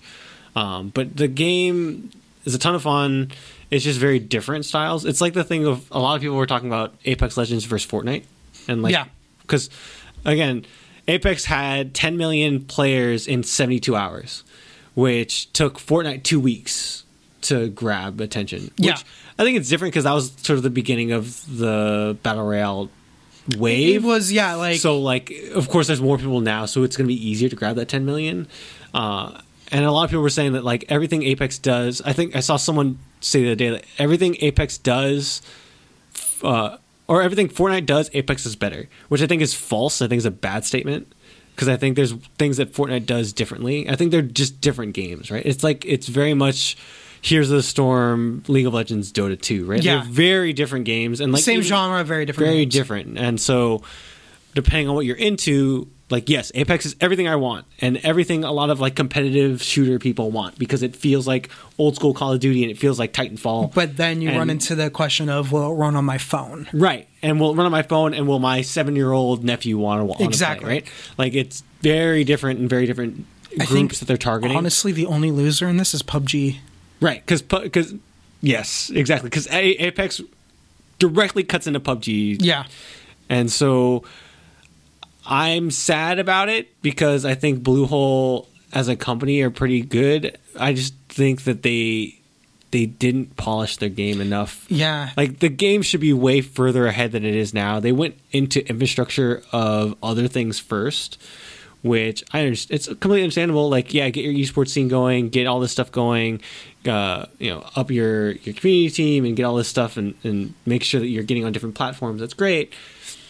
But man, that game's not polished at all. And like when you play, it looks like it's still an alpha. but when you play Apex Legends, you're like, oh, this game's done. Yeah. but it's not because there's tons of bugs. And that that was the other thing too that's great is their community management is fantastic, and it's respawn, and it's it's that background of old school Call of Duty, and like they're in the subreddit, they're in like Apex Legends subreddit. Boom! This more like I think two days last yesterday. There's a list of like, hey, hey guys, or no, Friday. It was, hey guys, we're leaving the office. Have a fun weekend. But here's a list of th- of bugs that we've noticed or things that you've brought to our attention that we'll be working on really hard on next week. Like here's all Dude, list of what we got, right? And like, hey, if there's anything, uh, like we're we're- again we're go- like, out of the office for the weekend, but like here's a list of what we have so far. If there's anything you run into over the weekend, just drop it in this Just thread. drop it in this thread? and we'll Oh, take a look in the morning or Monday morning, whatever, blah blah. And then like that's- that's- and then yesterday the servers went down and they were like updating every 20 minutes of like hey here's where we're at. Hey uh Dude, that's an- xbox is coming back online but pc's still a little behind. Hold on give us a second like Five star community team. yeah. Like dude they're like every every 20 minutes to a half hour on the dot of like here's an update here's where we're at. Like hey sorry about this stuff. Here's here's where we're going. Here's blah blah blah. And like all this stuff. And you got to think they weren't expect they were expecting probably people but they weren't expecting this amount of people and so then for like putting out these fires calmly putting out these fires is like crazy Yeah, no, that's that's great. I'm probably gonna sit down and play it a bit today. Um, do it man let me know i'm yeah. playing when you home uh drop in with you some other news to move on from Apex Legends. Um, this is something I found very interesting. Now, one of the big things on like iOS that's been bad is Apple's done a, not a good job with like Game Center. sure It's just bad. Microsoft apparently is planning to expand Xbox Live Yeah. to where not only will it be on Xbox, but you can link it to your computer, yeah your I, uh, iOS device, Yeah. Android device, and even Nintendo Switch. Right. So that's a little bit of a misconception in the uh, kind of wording of it. Yeah. Um, It's not Xbox Live yeah. it- per se, but it's the account. Right. Where you can have it be the games on those platforms can be tied to your account. right. So it's mainly stuff like crossplay games. So uh, Fortnite, PUBG, or not PUBG, Fortnite, Rocket League, uh, Minecraft for the Switch. Right. So like right now on the Switch, I can log into my Xbox account. It's been like that since launch of Minecraft for Switch, where I can log into my Xbox account and because Microsoft's or Minecraft's a Microsoft owned product, I can log into my Microsoft account and get my save data from the cloud from Microsoft Cloud to play on my Switch. Yeah, right? and- but- and so like that that basically what they're saying is that pro or that system is going to transfer over to these other games that are also crossplay. That are not only that, but they're not limiting it to Microsoft exclusives. Right. Which I Which is the important which fact, is an right. important thing, which I think that's great. Yeah. Like I honestly I saw that I'm like, you know what? I have no problem with this. Yeah. Like I would love to be able to have just one because like you have my Steam account, I have my GOG, I have my Origin, I have all these. It'd be nice to just be logged in on Xbox Right. and see everything. Yeah. I know that's not going to happen, but I applaud the effort. Uh, It's giving you the option, right? Yeah. That's that's the only And if that's that good. means third-party developers can take advantage of it, and that may makes it easier to find people, find your friends, that's great. Yeah. I I applaud the effort, and I wish All more. I wish more companies would think that way. Right. And that's something I that I think is interesting is that Microsoft, after the whole just debacle with the original initial Xbox One release, has been really good Well, about it's so like it's building community. It's so funny, and I I think we had this discussion when it first came out of like, to me, Xbox One was hundred percent on point, and and like Microsoft saw the future of where the industry. Is. They want to be the Microsoft of games, And they or not. Microsoft, the the Netflix of games. Well, they saw the mar- they saw the market. They were like, "Hey, Xbox digital only or like digital licenses. Like this is this is the future, baby. Like this is where we're going." And everyone gave them so much shit. And I was the thing that I was saying was like, if they had did that now, they would be fine. I remember you fine. and I when it first happened. You and I were both like, They're because we right. read through it and we were like, not only are they right, the problem was they did a horrible job explaining it. Um, right? But they're 100 percent right. It would it would have helped them in the long run if they did if they went through with their initial plan. But them backtracking on their plan, Sony punching them in the mouth, Yeah, really it- was just killed their entire momentum and like ruined that launch. Like that's why for the next generation, for the next wave of consoles, I think Microsoft has a huge leg up. And like Yeah. the way they're buying studios like fucking candy, like there's they're going to be set up and ready to go. And yeah, it's one of those cases where I feel like Microsoft has really embraced the idea of embr- embracing the community. Right. So yeah, again, like I applaud the effort. I'm glad they're doing it because that any anything that breaks down artificial barriers in terms of c- building a community around a game is a plus. Sure. So bravo to Microsoft on that one. Definitely. Um, final note: the, Did you hear about the concert in Fortnite? Yeah. I, 10 uh, I was in there million for a people little bit. attended the concert in Fortnite during the Super Bowl, and the only reason I wanted to highlight that was because it brought reminded me of. I, I know I've talked to you about this. I don't know if we talked about it on stream. How I used to and sometimes still dabble in Lord of the Rings online. Right. They had concerts first. So, in-game so again, like this gets this gets back to the thing of like Apex Legends versus Fortnite, right? Like they just go so differently. Like you can't do that. in yeah, I don't. I Apex Legends, playing right? Apex Legends for the brief that I did, I could not see it building that. Whereas Fortnite, from what I know of it, Yeah, you can do that You easily, totally right? that. Like it, so. I just I just thought it was cool that they Kudos had done that. So they're building very different communities, and I think like people that try to keep trying to put them against each other is very different. You They're know, very very bad. Don't do that. and that's there's space for both. Yeah, don't do that. Don't don't just don't don't don't uh, shoehorn people into like one game. People can like multiple things. can like multiple versions, uh, uh, multiple games in the same genre. Yeah, I play a ton of League of. Le- I coach League of Legends, and I work in League of Legends, but I play a ton of Dota. Also, Dota Auto Chess is actually like god tier. Like that's awesome. So continue. Speaking of work, James, let's switch it up to esports. It's got its own tag. Oh, hey, Uh, don't you feel special? I do. So, Overwatch League Yeah, starts on the 14th, so that's this Thursday. right. and I know we've talked about it. We've touched about it briefly on the stream, but I, I feel like we just should sit down and discuss our own apprehensions around the Overwatch League. Sure. So, from a casual fan's perspective, what is your before I go off the rails? What, yeah, before you go off the rails. From a casual fan perspective, I think the biggest problem Overwatch League has is I can't tell you what's going on half the time. And I'm not talking in terms of gameplay, because I play Overwatch enough to where I know what's going on in the game while I'm watching it. I have no clue how their standings work. I have no clue how their playoffs work because they they, they seem nonsensical. It's like there's a playoff every 10 games and they don't really mean anything, but they're not the actual playoffs. It's not the world champion. It's just the it just there's a lot of design in the how the system has worked Right. that doesn't feel as well thought out or hasn't been well explained Right. to where I feel like a lot of the things that they're doing that I find interesting, like trying to build location based teams, Right. you know, they're trying to ape, you know, professional, like the traditional professional sports. They're trying to mimic, you know, NBA, NHL, and MLB by having a geographically linked team. Like, there's things I find interesting, but it's like their whole structure of the league I find nonsensical. Sure. I would agree with that. So, uh, why don't you? Uh, I mean, it's just it's it's stuff like they. I don't even know where to start. So there's a lot of cons- there was a lot of concern when it first launched that they were a little too late. They were supposed to launch uh, early 2017, from what I remember, because I remember talking to NGE Next Generation Esports was supposed to do their broadcast for it when it first launched, and they pivoted uh, away from that and went to making their own studio, which is the one in Burbank, right? Yeah, So uh, that took an extra year to, for them to do and then launch, right? So then the thing that was interesting was like they they struck a little late, right? The iron wasn't as hot as it should have been. Like they probably should have put it back in the forge. Also, that's didn't isn't that right around the time that bo- I know PUBG was big, but wasn't Fortnite starting to pick up also around the launch? Uh, no, no, no, no, no. It was a little later than that. Um, that Fortnite was a little later, but um, the thing was with Overwatch League is like sponsors were very wary because it's just leagues in general are a little wary. The buy-in was incredibly high to get a spot in the league.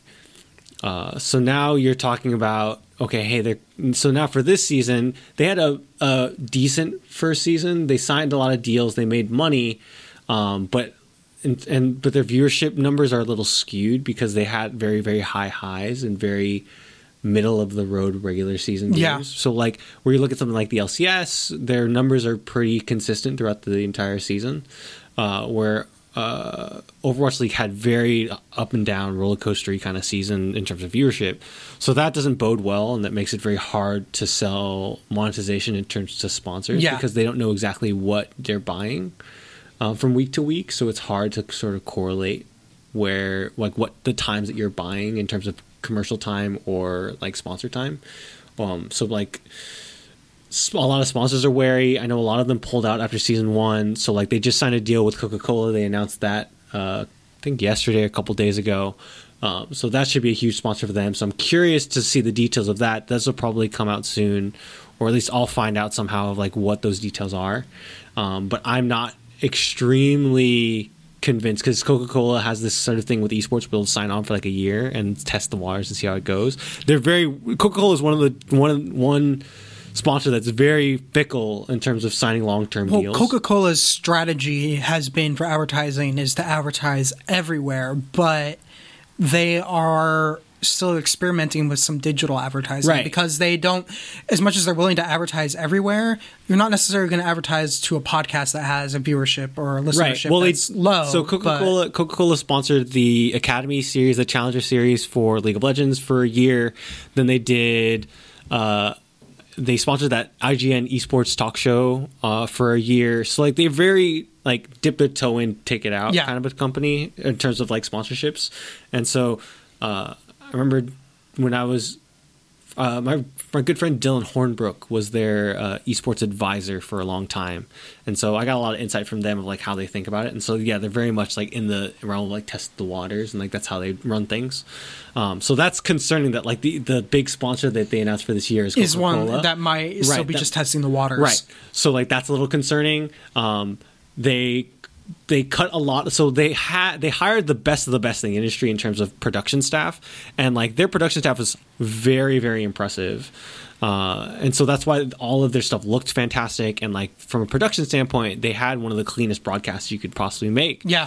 Um, but they let a lot of them go because they were all under freelance. They weren't contracted, or they were they weren't hi- they weren't official hires. They were freelance contractors. Mm. And so in this in in television production, that's basically you go from gig to gig. You don't wait around. right, so so they but they weren't offered contracts this year.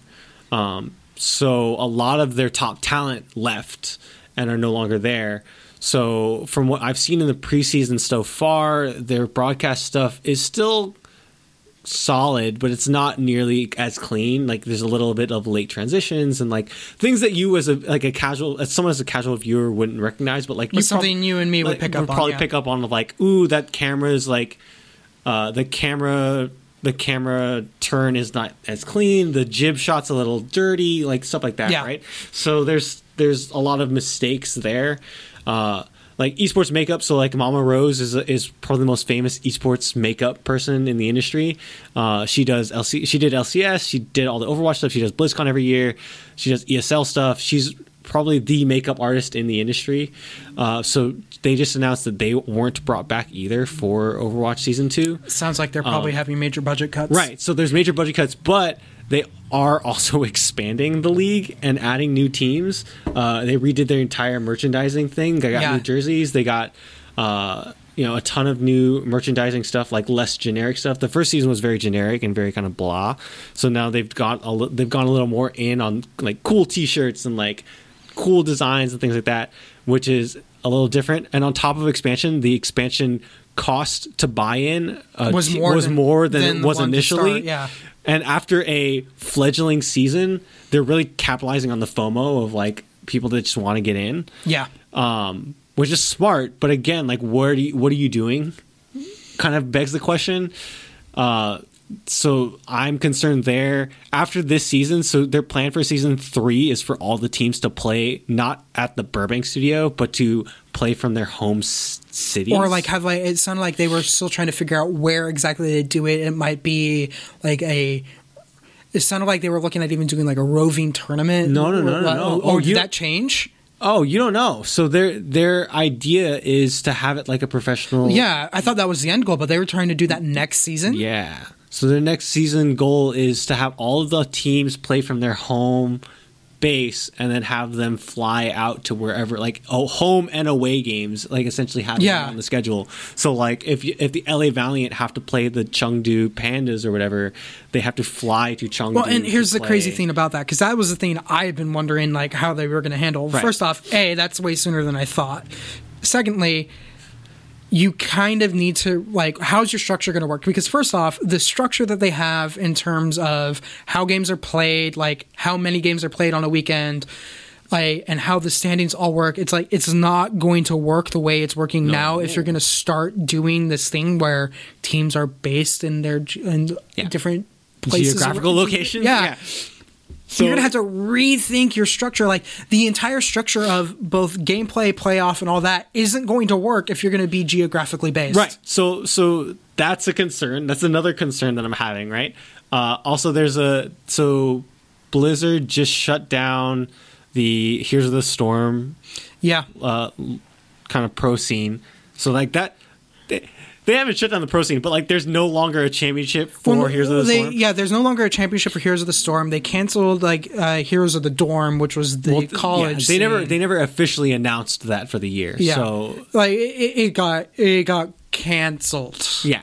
So it, it just was they were it was not renewed as a, Yeah. as an event. So uh, Victor Goossens, the CEO and the founder of Team Liquid, had a great statement basically saying like the company like game companies have a right to do whatever they want with esports and but they have a responsibility to not treat it like a marketing thing because it's not just a marketing thing Yeah. Like, there are careers and people that rely on this infrastructure and this sort of system to be in place. And so when you just take it away, Yeah, you can't treat it, it's not marketing at this point. Right. If you're especially at the point they're at, it stops being a marketing thing and becomes an actual league. Right. Which means you need to make sure that the players are taken care of, that contracts are fair, that that the teams are taken care of. that teams are taken care you of. You can't just disband a, like a thing. Yeah. So it, it so it's tough, right? So so Liquid pulled out of out of Heroes of the Storm and like made that statement, very good statement. Go read it if you need to. Um, and so it's tough because like where are these budget cuts coming from? What's going on? So the big news came that like Activision's CFO, I think, got a fifteen million dollar bonus, and then they're also cutting, I think, eighty or to hundred employees. Like they're Yeah. cutting a lot of of people. What is happening? Where are we going? Uh, you know, we don't. We still don't know. We know that they're making changes to the Hearthstone tournament format, so we don't know what's going on there. If there's going to be a world championship for that, or if they're killing that as well, and they're going to go all in on Overwatch, or like what's going on with the StarCraft uh, WCG. Like I don't. We don't know. So that's it's all muddled. It's all weird, and like I think they're going all in on Overwatch, and I think that the way it's progressing now, it's gonna it's gonna continue to have middling results. and- Yeah. and not be like I think they were they were looking at Overwatch to carry them to the future, and I don't think that right now it has the momentum to do that, which It is doesn't- scary. well, yeah, it is scary. It was. We talked about this a couple weeks ago, where uh, an analyst was saying that given the prevalence of these free games like Fortnite or now Apex Legends or these where people don't necessarily have to pay to play the game, but you can buy things within the Right. game like skins and all that. Wondering if that isn't going to be the future of Overwatch, and I'm wondering should if well, first off, a it should be. I think that might also be in some ways Overwatch League's last hope because here's the thing: I can follow now what goes on in Overwatch, Right. Because I play it. Right. But when I first was like watching some pro Overwatch stuff, because I was I'm interested. I, I think it's a, it's a fascinating space. This is kind of, in some ways, one of the interesting things about the future of content is you don't necessarily have to have the million, tw- like the 20 million viewers to validate the existence of your like sport, Right. Uh, sporting event. Sure. So I first when I first watched Overwatch League stuff, I this was actually pre Overwatch League. It was just Overwatch Pro scene before it developed the league. I hadn't played Overwatch yet, and I couldn't tell you what was going on. Mm-hmm. Right. And I think that's ultimately going to be the biggest problem is if the audience you already have playing the game isn't tuning in to watch now. You need to build that audience and make it bigger so you can get more people But, I mean, watching even- later even but that might not be that that i think might be the last saving hope but it might not be enough No, and I, I would disagree in terms of like League of Legends. There's a fair amount of people that don't even play League of Legends that watch League. well of i think right? that's a, like and and like how many people that watch and the NFL actually have picked up a football. Right, like it- doesn't matter. You just have to make it understandable and watchable. And they've they've done the best they can. They've gotten some amazing talent in terms of broadcasters and and again like production people to make sure that it's as watchable as possible. But again, it's a very chaotic thing. It's everything about it's everything about a a team fight in a MOBA and how messy and dirty and quick and crazy that is on top of a respawn based close proximity shooter Yeah. where people are coming in and out at this like dying coming back dying coming back and running in and out and, and it's a continuous cycle But that's what I mean by it being harder to watch because I don't really play League of Legends. I played Heroes of the Storm Sure. because I'm, you know, we've talked about this. I'm a bad gamer. Sure. I, I, I'm going to play the easier one. okay uh, But watching League of Legends and all that, I can still follow what's going on without necessarily knowing the knowing minutia the of the minutia of the game. Whereas with Overwatch, given how it's been broadcast, that didn't quite exist. Right, and the thing that's scary is for for them is like I think they broadcasted it beautifully and the best that they possibly could, and the fact that it still is hard to follow is concerning. Yes. Um, but I, again, it it I'm I'm I believe that they. I don't think Overwatch League is dead or will die anytime soon, but they need to start putting up bigger numbers and bigger viewership numbers and and having more of sort of- at least sharing in the in the mind sh- and getting in the mind share of people, right? Like, Yeah. and, and it's tough because of how crowded the esports space is right now. But Overwatch has a big enough following and a big enough name that they can do that.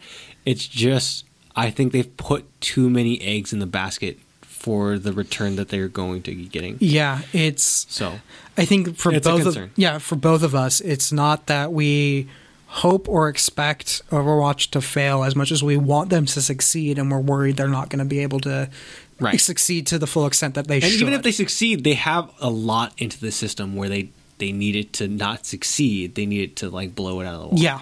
and I don't think it's going to do that.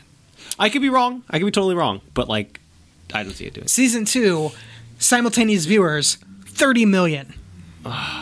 That's the dream, No, and they'll be lucky if it's a hundred thousand. They- They'll be they'll be lucky if they get uh, maybe if they hit 150k the first week or so. Yeah.